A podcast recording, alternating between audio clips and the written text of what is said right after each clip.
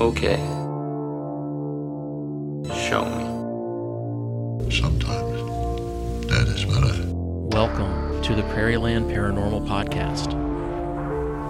Be sure you never, ever scream. A podcast where we will explore the dark corners of our world, the weird, the creepy, and the strange. There are no accidents, no coincidences. I am your host, Eric Carrier. The boogeyman is real. And they mostly come at night. My co host is Jessica Carrier. Now come out wherever you are. Thank you for joining us for a journey into the unknown. Be one of us. Let's get started with today's show.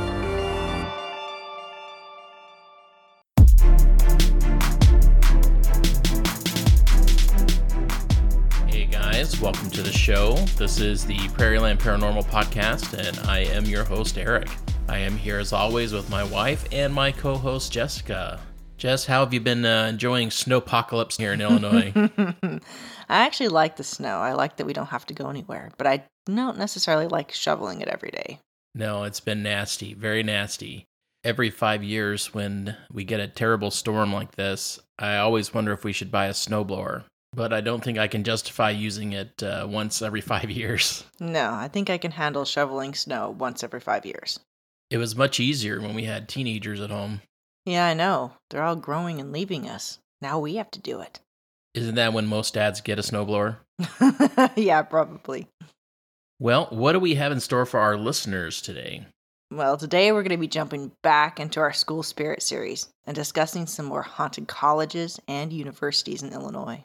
We've got stories from Illinois State University, Illinois College, and Illinois Wesleyan University. So sit back and get ready for some ghost stories.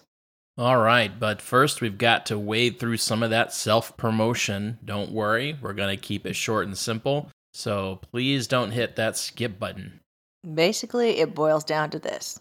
Thank you for listening. Please keep sharing the show. Check out our website if you're interested in merch or leaving a tip. Leave a review and subscribe to our social media channels. We have accounts on Facebook, Twitter, Instagram, and YouTube, and love to hang out and meet you guys there. We also have a new TikTok channel you can check out. As far as merch, we've added 12 new t shirt designs to our website. Uh, if you're interested, go there to check them out.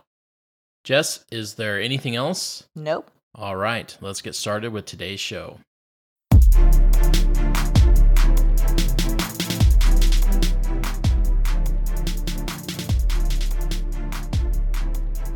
You know we love a good ghost story, and we know you do too. So if you're looking for something creepy to keep you up at night, we've got you covered. So sit back and get comfy as we take you on a whirlwind tour of some of the most haunted colleges and universities in Illinois. Let's start with Illinois State University in Normal, Illinois. Founded in 1857 as Illinois State Normal University, you want to make sure you go to a normal university, right, Jess? yes. It's the oldest public university in Illinois. The university emphasizes teaching and is recognized as one of the top 10 largest producers of teachers in the United States. Among its original supporters were Judge and future Supreme Court Justice David Davis and local businessman and landholder Jesse W. Fell, whose friend Abraham Lincoln was the attorney hired by the Board of Education to draw up legal documents to secure the school's funding. In 1965, the institution's name was changed to Illinois State University et Normal, and then again in 1968 to Illinois State University. One of the more famously haunted buildings at ISU is Williams Hall. The ghost that is rumored to haunt Williams Hall is Angeline Vernon Milner. Angie was born on April 9th, 1856, in Bloomington, and by all accounts, she seemed destined for the work which would become her legacy. According to Charles W. Perry, who assisted the famed librarian for several years and wrote her biography, she learned how to read before she was four years old. Angie not only loved reading, but loved caring for books. She began her career at Illinois State University in 1890 when she was just 34 years old. The Normal School Board was so impressed with her work that they appointed her as the first head librarian that same year. Angeline was a favorite of the students who named her Aunt Ange. She worked in her beloved library for 38 years before her death in 1928. Legend has it she collapsed while organizing a section of biology books. The university appreciated Ange so much that in 1940 a new building was constructed and christened Milner Library. The old library books, however, were not forgotten by the honored librarian. Many of the old books archived on the third floor of Williams Hall still carry the call numbers handwritten by Angie herself. Staff members working in the archives have reported encounters with what they believe to be the apparition of Angie Milner. Many employees have experienced eerie feelings and have seen mist or fog on this floor. Sometimes books will fall off the shelves one by one. At one point, a psychic was brought in who claimed to see a purple column of light. Former employee Joan Winters says that she has witnessed a full torso apparition of Angie as she worked in the archives. She describes the apparition as being a five foot tall elderly woman in a floor length dress wearing her hair in a bun. It's strange that an apparition of Angie would be seen at Williams Hall, since Angie never set foot in this building. Some speculate that she may be haunting her beloved books and not Williams Hall. So this kind of reminds me, Jessica, of the opening sequence in Ghostbusters, where they go into the New York City Public Library and it's being haunted by one of the old librarians who's throwing books, throwing index cards around, and just generally making a big mess. It's funny you should say that because there's a rumor that that scene was actually patterned after Angie and the haunting at the library at the university. Well, that's a cool tidbit or fact. I had no clue that that was actually patterned after this. That's the rumor. And as we've learned from our research into folklore, rumors do tend to carry at least a form of partial truth. So, another haunted location on that campus is said to be the Sigma Tau Alpha House. This is located on Fell Street, and it's likely haunted because a murder took place there in 1975.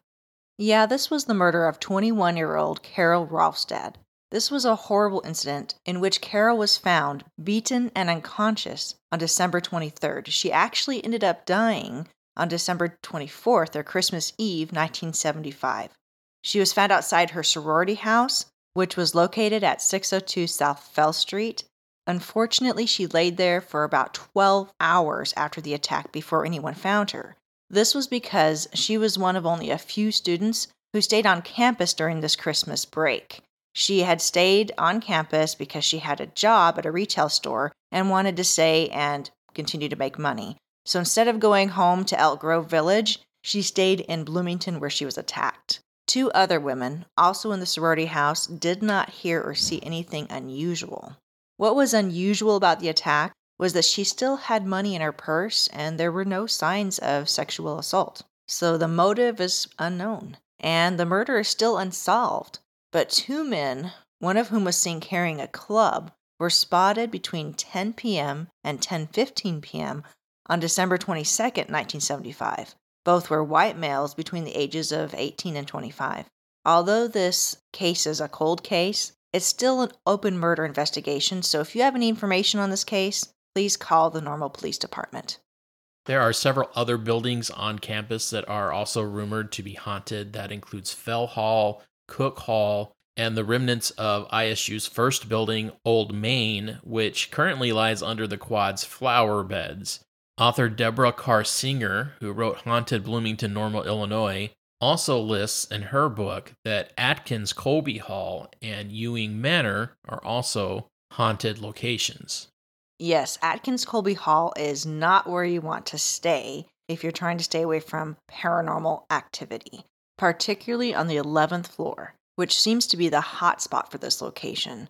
Some of the things that have happened there are hearing strange noises like whispers, doors being opened and closed, and an overwhelming feeling of discomfort. One of the, I guess, more jarring stories was that of someone being pushed down the stairs by a ghost. Can you imagine that, Eric? Well, I've fallen down the stairs before, and it was not a pleasant experience, especially the time that I fell down the stairs while holding our newborn son. He was not injured because I put all my efforts into protecting him, but I did not come out so well. So the idea of falling down the stairs, not great, but the idea of being pushed down the stairs by an unseen force, that is terrifying. Yes, and that probably explains why people feel uncomfortable on the 11th floor of Atkins Colby Hall. Now, as far as Ewing Manor goes, this location does have a very rich history and it does host the Shakespeare, Shakespeare, F E A R, Haunted Tour. This tour explores Shakespearean horror and imagery, but it is not based on any actual manor hauntings. Therefore, Singer's claim that the manor is actually haunted is under debate and not supported by the owners of the manor. If you would like any more information about haunted buildings on ISU, you can join the Paranormal Research Group. It's para and then normal as in normal Bloomington, so N O R M A L. This on campus group basically dedicates their time to investigating the university's possible haunted locations. All right, so the next college that we're going to be taking a look at is Illinois College. Illinois College is in Jacksonville, Illinois. And while a lot of colleges and universities can boast haunted dorms and spirit infested theaters, few of these colleges or campuses can actually compare with the number of ghosts that are claimed to wander the campus at Illinois College. In fact, Illinois College may be the most haunted school in the state of Illinois. Founded in 1829 by Presbyterian minister Reverend John M. Ellis, Illinois College held its first class on January 4, 1830, with only nine students in attendance. The first president, Edward Beecher, also a minister, left the Park Street Church in Boston, Massachusetts to serve as the new college's first president. Illinois College has some really cool Underground Railroad history associated with it. Beecher, as its first president, took a very active role in the abolitionist movement. And at one point, a group of students was even indicted by a grand jury for harboring runaway slaves. The college is reported to have a number of tunnels associated with it that were all part of the Underground Railroad system. These tunnels, while boarded up now, can still be found under the college, leading to the Smith and Fairweather houses on the campus. Therefore, like many other historical locations in which history has left its mark, it is not surprising that Illinois College has many buildings that are considered to be haunted. Many of the interesting stories associated with Illinois College can be found in Troy Taylor's book, The Big Book of Illinois Ghost Stories. Troy has thoroughly researched the hauntings at Illinois College and gives a lot of detailed accounts of haunted buildings like Beecher Hall. Beecher Hall was built in 1829 and is a two story original structure. Currently, the building is used as a meeting hall for the Sigma Pi and the Phi Alpha literary societies. Most of the hauntings in this building take place on the upper floor, where ghostly footsteps are the most commonly reported paranormal activity. These footsteps are heard moving from one room to another, if witnesses follow the sounds, then the footsteps seem to suddenly disappear and reappear in the opposite room. The hauntings at this location are believed to be due to the fact that the building was once used to store cadavers for medical school education. The story surrounding the cadavers is very interesting. Just tell us about the school's cadavers. All right, so this is only legend, we don't know for sure, but the story goes that students were not supposed to be using cadavers as part of their medical education, so they had to come up with creative ways to get the bodies. Well, some of the interesting ways the students got the bodies was through body snatching from local hospitals and cemeteries. They would then keep these secret cadavers hidden in Beecher Hall. This was semi successful until people started smelling something weird and then the college officials were alerted and they found decayed bodies in Beecher Hall. Well, if that doesn't lead to a good haunting, I don't know what would. Yeah, you know, some kind of revenge ghost for taking their body from where it was supposed to be. Another possible culprit for the disembodied sounds heard in Beecher Hall might be someone by the name of William Jennings Bryan. Bryan was a member of Sigma Pi and spent a lot of time at Beecher Hall during his time at Illinois College. so much so that he may be haunting the college now. There is even a legend that claims that the ghost of Abraham Lincoln might haunt the building. Lincoln did not attend the college, but was an honorary Phi Alpha member and did speak regularly at Beecher Hall. I'm going to say that Bryan and Lincoln stories are pretty cool, but the cadaver stories are way better. Yeah, that sounds more like a haunting story. But hey, you know, it seems like Lincoln haunts everywhere in Illinois, so it might be. He is certainly the resident ghost of the state of Illinois. Another famously haunted house at Illinois College is the David A. Smith House. This also has a really cool legend that goes along with it, but there are several versions of this legend. First of all, a little bit about the house. It's been around since 1854 and houses three women's literary societies that includes Gamma Delta, Chi Beta, and Sigma Phi Epsilon. All the legends associated with the Smith House surround the daughter of the original owner, which was David A. Smith. According to the legend, his daughter Effie Smith was being courted by a young man from town. When he proposed to her, he gave her a diamond ring, which she checked the authenticity of by scratching it against her bedroom window. Finding the diamond to be genuine, she etched her name on the window, where it stayed for many years until the window was eventually replaced. Effie's legend takes two different paths. In one version of the story, her father David Smith was angry and disapproved of her fiance, locking Effie into a closet when her fiance came calling. The young man, afraid of David's wrath, retreated to the attic and hid in a small room, Somehow, he ended up nailing himself into the room to escape the enraged father. Entrapped, he later died in the room. Nails are reported to still be visible in the attic room today. Obviously distraught from learning that her fiance had died, Effie is reported to have thrown herself from the upstairs window, killing herself from the fall. Now, Eric, this is a legend, and just like most legends, it kind of skips around a little bit and is quite dramatic. What do you think about that? Um, I think that nailing yourself into a room does not make sense. If he nailed himself into a room, then he obviously had a hammer of some sort. And if you've got a hammer of some sort and nails, then you've got the ability to remove nails and to free yourself at some point. And how do a hammer and nails magically appear as you're quickly trying to hide from someone, that doesn't make a lot of sense. Well, this is why I like the second version of the story a little bit better. The second version of the story has to do with the Civil War. So Effie's fiance, who she was in love with and going to marry, went off to war. Effie would supposedly climb the stairs each night to the attic and look out the window, waiting for his return. Of course, he didn't return, and when she found out of his death in battle, she committed suicide by jumping out of the window. So the story doesn't have a happier ending, but it does tend to make more sense. Yeah, I would agree with that. There's even a third version of this story. It's a little more scant on details, but it just basically says that Effie was jilted by her fiance, and as a result of that, she threw herself from the window. But all in all, regardless of which version of the legend you hear, it's Effie whose spirit is believed to haunt the house and in every version, this was due to suicide. So, what are the haunted happenings associated with Effie and Smith's house? Well, apparently, there's a rocking chair in the attic that was Effie's rocking chair. This rocking chair faces the attic window, and witnesses say that if you move the rocking chair away from the window and leave the attic and then return later, the chair will return to its original position facing out the attic window. This has been tested several times and always comes to the same conclusion. Another thing that's kind of creepy about this attic is the reports of cold air suddenly filling the room.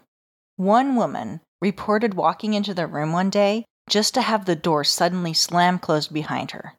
Whether it's Effie or not, something strange is definitely going on in that attic room. Another spirit that is associated with Illinois College is the Gray Ghost.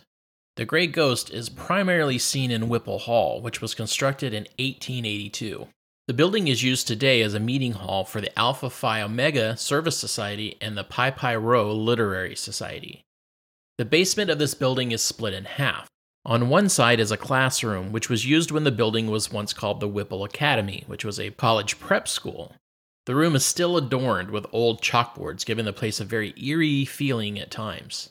One of the most famous sightings of the Grey Ghost happened when a girl was leaving a party one night and needed to retrieve something upstairs. She insisted that even though she had been drinking, she was not drunk when she started walking up the curved staircase. As she reached the middle of the curve, she looked up to the top landing and saw a man standing there. She described the man as being dressed in all gray and initially thought it was probably a security officer. She soon realized, however, that this man had no face. This obviously startled her and she ran out of the building screaming. Probably one of the most haunted buildings at Illinois College that's reported to be infested with ghosts is Ellis Hall. In fact, no one lives there if they don't have to. Legend has it that a girl hung herself in 1989 in a closet because she didn't get a bid from a literary society. Reported paranormal activity includes doors opening and closing on their own, appliances and radios turning on and off, and windows going up and down on their own. A ghost by the name Gail is believed to haunt room 303. Gail had a terminal illness, but her parents allowed her to go to college anyway, which was her dream. Gail died while living at Ellis Hall, and a small plaque is mounted on the door of her room in her memory. It is said that her ghost is mischievous, opening doors and hiding things. If residents on the third floor lose something, all they have to do is ask Gail out loud to return it, and then the item seems to mysteriously show up a short time later. One former student who lived in Gail's room for two years said that she often heard knocking sounds coming from the other side of the wall, even though it was an outer wall and there was never anything there. Jess, can we get a ghost that returns things to us that we've lost? That would be awesome. Can it return my sanity? I think that's probably gone for good. Other potential haunted spots on Illinois College campus include Fairweather House, where a ghost named Susie haunts after committing suicide in room 5, and where a whole section of dorm rooms are closed off in the attic due to strange activity, doors slamming shut, objects flying from the room, and lights turning off and on. Sturtevant Hall, where a Civil War era ghost is often seen. Crampton Hall, where another student was either murdered or committed suicide, haunts the closets, pulling people in and or sometimes appearing at their bedside. The McGraw Building, where a man dressed in 1940s clothing haunts the auditorium stage. And the Rammelkamp Chapel, where a woman in white is believed to haunt the basement, causing doors to open and slam shut in the middle of lectures. All right, folks, stick around after the break, and we will be back to talk to you about Illinois Wesleyan University, a haunted private university in Bloomington, Illinois.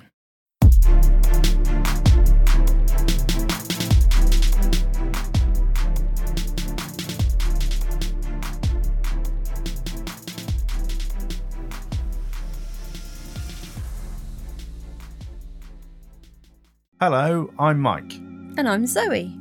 And we're the hosts of Stories of Strangeness, a paranormal podcast that talks about Aliens. cryptids, Conspiracy theories. hauntings, What have we spoken about? What biscuit would you offer a banshee? are squirrels intelligent? Would you really be distracted by the shadow of a sausage? Some people are. Tune in every other Monday on your favourite podcast player.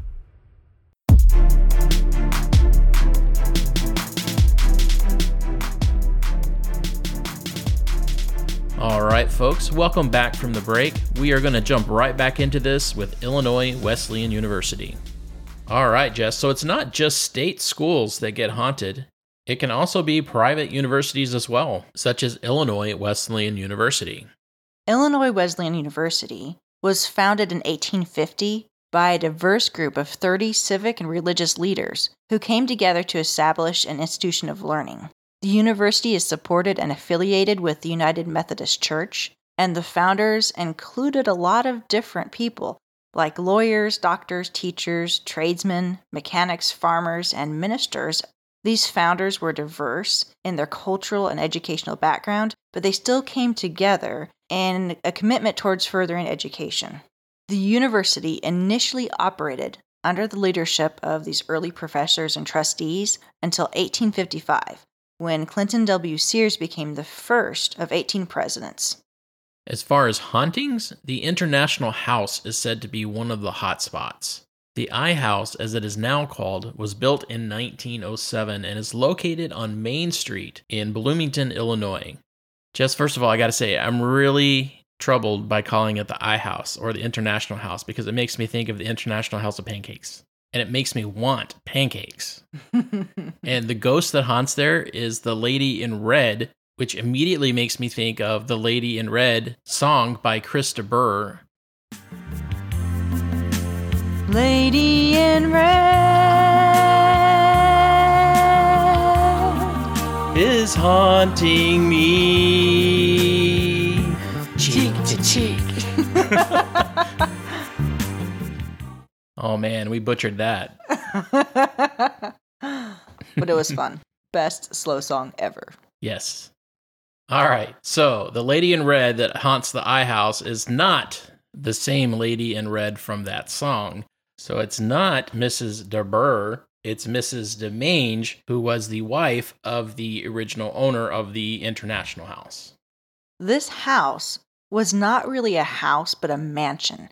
It was one of the biggest classical revivalist mansions in the area. And it had things like servants' entrances and imported wood, it had a library, and even a ballroom. Unfortunately, after living in the mansion for just over a year, Mrs. DeMange died of natural causes, leaving Mr. DeMange grief stricken and alone. He immediately left the house, leaving everything in it. It was fully furnished and stayed that way for three years before he sold it to the Wesleyan University in 1911.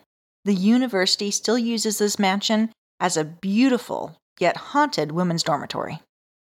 Over the years, residents of the I House have compiled a scrapbook of events that is maintained as part of the dormitory's history. Some of these events include paranormal tales, such as this one from 1979 that states In the master bedroom, just off the top of the stairs on the second floor, stands a full length mirror, which has remained there for 80 years. Late at night, on certain evenings of the year, the mistress of the house appears again before the mirror, dressed in her favorite red dress, preparing herself for an elaborate ball to be held upstairs. Although she herself cannot be seen, so they say, her reflection is clear in the moonlight shining on the mirror. Another common story associated with the I House is that of a woman's spirit that haunts the service stairwell. Residents report feelings of being followed up the stairs and an apparition that can only be seen through the corner of the eyes or as a reflection in the glass. But if you turn around, there's nothing there. Other reported activity includes appliances being turned on mysteriously, strange creaks, and murmurs and scurrying sounds. Most of the residents aren't bothered by these unexplained events and have just come to the conclusion that the hauntings are just one of the perks of living in the old house. Another reported haunted location on this campus includes the Phi Mu Alpha Sinfonia House, which belongs to the Illinois Wesleyan University's music fraternity. The legend that is associated with this house is dark. So here's how the story goes The original owner of the house was a doctor, and his daughter lived with him in the house. When the daughter fell in love and became pregnant illegitimately by a young sailor, the father, wanting to avoid scandal, tried to surgically abort the pregnancy. Unfortunately, his daughter died during this procedure. Horrified and mentally unhinged, the father then dismembered her body, carried her parts to the dumbwaiter, and lowered her into the basement, where he buried the remains in the floor. The ghost of the girl now roams the house in memory of her tragedy. Surprisingly, the bricks placed over her grave are said to sink into the ground no matter how many times they've been replaced. So, Jess, the first clue in that legend that tells me that it might be made up is that it talks about a sailor. I'm not aware of any water being near Bloomington, Illinois. Let's think about this. Um, Clinton Lake, maybe? I don't know. I guess it would make sense if he were in the military, maybe in the Navy or something, but he's definitely not a local sailor because there's no seas to sail in central Illinois. Fortunately, Eric, history tends to agree with you. And research suggests that the events behind this legend probably aren't true. While records do indicate that there was a doctor and a daughter who lived in the house, his daughter went on to marry and have several kids of her own. That doesn't keep the residents of this facility from experiencing unusual or paranormal activity, however. One of the unusual things that happens at this property has to do with the basement, where the floor continually sinks in this area that is thought to be this girl's grave. It's been paved over several times, it's been bricked over several times, and the floor just continually sinks. So they've resorted to keeping a piece of plywood over this area of the floor so that people can continue to walk over it. Many residents remain convinced that supernatural phenomena has and still does occur in the house. As one alumni stated, Quote, only one thing was certain, and that was that something was there, did frighten some people, and seemed to be comfortable enough around some of us to manifest its presence on repeated occasions. End quote. One of the manifestations was in October 1971 when a Phi Mu Alpha brother claimed that a dead girl's ghost appeared in his room frequently, dressed in a heavy white veil, as though for a wedding she'd never go to. Another manifestation report says, quote, The clearest sighting of the girl in our room was of a humanoid ethereal form sitting on a couch. She was never threatening or even frightening. End quote. Although the Brotherhood has become accustomed to the ghostly presence, some have made an effort to rid the spirit from their house. A burial service was said to have been performed around the sinkhole in the basement that is rumored to be her grave, with the intent of bringing her tormented soul to rest. There are reports that the house was even blessed, and at some point, someone whitewashed the symbol of a cross on the door near the grave.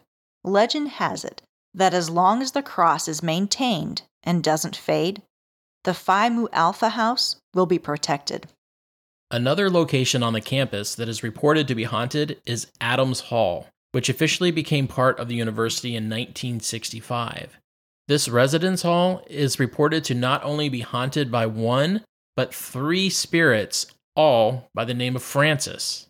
While all three Francises are rumored to have perished in the house, there is only legend concerning one of these women, and that was the first Francis, who is reported to have been hit by a carriage and then carried into the house where she subsequently died.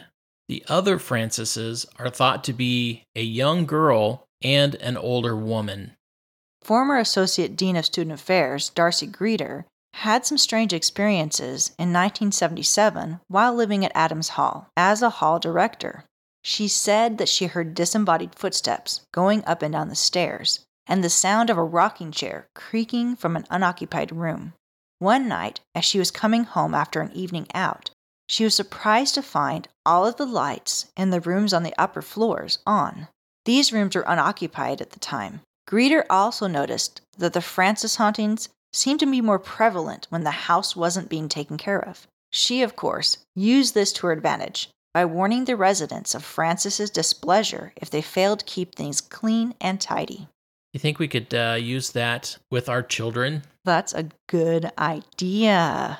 That there's a ghost in our house that is going to be displeased if they are untidy? I don't know. That might mess them up. Well, I don't know. I think we've messed them up enough anyway, so would it really matter? So you're saying a little more mess up won't matter? Yeah, just a little bit. Another resident who stayed alone in the house in 1970 received a series of phone calls that he assumed were pranks. He was so frustrated with the constant ringing that he removed all the phones from their hooks and went to take a nap. Soon he was awoken by the sound of ringing again, only to realize that all the phones had been disconnected for the summer. So, Jess, do you take that to mean that they were actually unplugged from the wall or No. just off the hook? Well, I think what happened was that they were disconnected from the phone company and they're probably plugged into the wall, but he actually took them off the ringer. You know, back in the old days when you could just take the phone off the hook and you'd get a busy signal. Well, I take that a little differently because if they're off the hook at the phone company, he's not going to have that realization. He's only going to have that realization if he happens to look and see that the phone was actually unplugged from the wall. But it says he took them off the hook. Yes, that means he took the receiver off the hook, but that doesn't mean that he unplugged the telephone from the wall. So you're wrong, and we're going to move forward. Fine, I don't care. I'm a product of the 70s. I know how 70s phones work, and uh, I'm pretty sure I'm right. we'll let the audience decide. So um, if you think that I'm right, then uh, please tell Eric he's wrong. And if you think that I'm right, you can blow a big raspberry in Jessica's face. okay, so what are some of the other paranormal type activities that are reported at Adams Hall? well, it's just the basic normal things like appliances and stereos being turned on and off in unoccupied rooms, cold blasts of air, and uh, disembodied footsteps on the stairs. All right, so that was the last college that we were going to discuss today. If you have attended any of these colleges, if you're familiar with any of these stories, if you can add to them, or if you've had any of your own experiences, please let us know. We would love to talk to you about that. Or more importantly, if you think Eric's wrong, please let us know. We would love to talk to you about that. That's not going to happen because I'm never wrong. Don't be surprised if Jessica isn't with us next week, folks. All right. So, all in all, in conclusion, I don't think it's that strange that a lot of college campuses are haunted. In most cases, these campuses are hundreds of years old, and these buildings have been around even longer than the colleges. Add to that the stresses of college, these stresses of life, these stresses of relationships and mental health issues, and you have a breeding ground for paranormal activity. If there is a college or a university that you would like for us to discuss, please let us know. So far, we've kept this to our own state of Illinois, but we are looking to expand that. So, if you have had a paranormal experience on a college campus, we would love to hear about that. Or if you would like for us to cover a specific college or university, please let us know. All right, folks, that is going to do it for us. We will see you next time. All right, folks, that is the end of this episode. We want to thank you for joining us and let you know that we appreciate you listening. If you have enjoyed the show, please consider subscribing through your favorite podcast player. You can also find us on social media on Facebook, Twitter, Instagram, and YouTube. And if you would like to share an experience, be on the show, or submit a story, you can do that through our email at prairielandparanormalpodcast at gmail.com or through our website at www.prairielandparanormalpodcast.com. So, until next time, remember, don't be normal if you can be paranoid.